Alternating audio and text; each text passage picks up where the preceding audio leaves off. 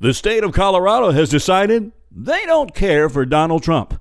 You've heard the news. Get ready for the gist of the story. Oh, who's the man who's got a plan to save the whole country?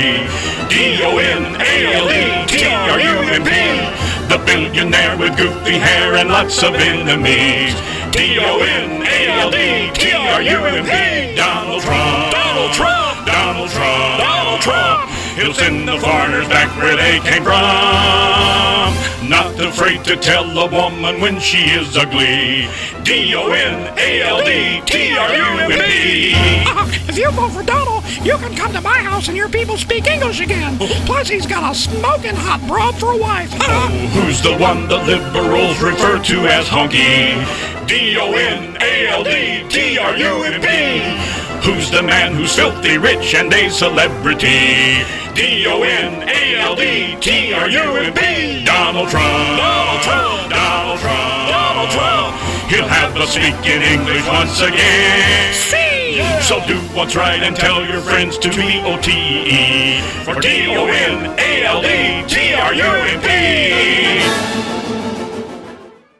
Well, by now you've probably heard the state of Colorado has said that they don't care what the outcome of the January 6th verdict is if there's ever a trial. They don't like Donald Trump and they don't want him to be on the ballot for president in 2024. So they have taken it up on themselves, the Supreme Court of Colorado, to bar Donald Trump from the 2024 election, meaning you can't even write his name in.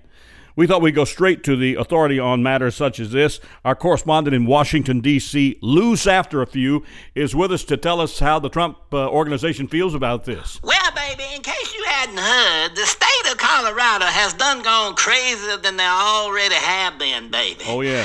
Mm-hmm. They have, in effect, seceded from the United States of America by barring Donald Trump from appearing on the 2024 presidential ballot before he's been indicted or nothing but accused of something that everybody doesn't know if he was a part of or not. That's what we hear. Here's what's going on, baby. Okay. The state Supreme Court in Colorado, which has now added a whole new meaning to the words Rocky Mountain High, uh, say that Trump violated the 14th Amendment by inciting that riot back in January of 2021. Uh huh. The Trump campaign said they're going to ask the U.S. Supreme Court, which Donald Trump appointed most of them, Yeah. to reverse that decision. Gotcha. Yeah, that's step one. But don't worry, if that don't happen, Donald Trump has got another plan. Mm-hmm. Oh, he does. Yeah, Lou has found out from inside sources in D.C. Mm-hmm. If that don't work, he's just gonna offer to buy the state of Colorado. Well, there you go. And as crazy as they are, they probably sell.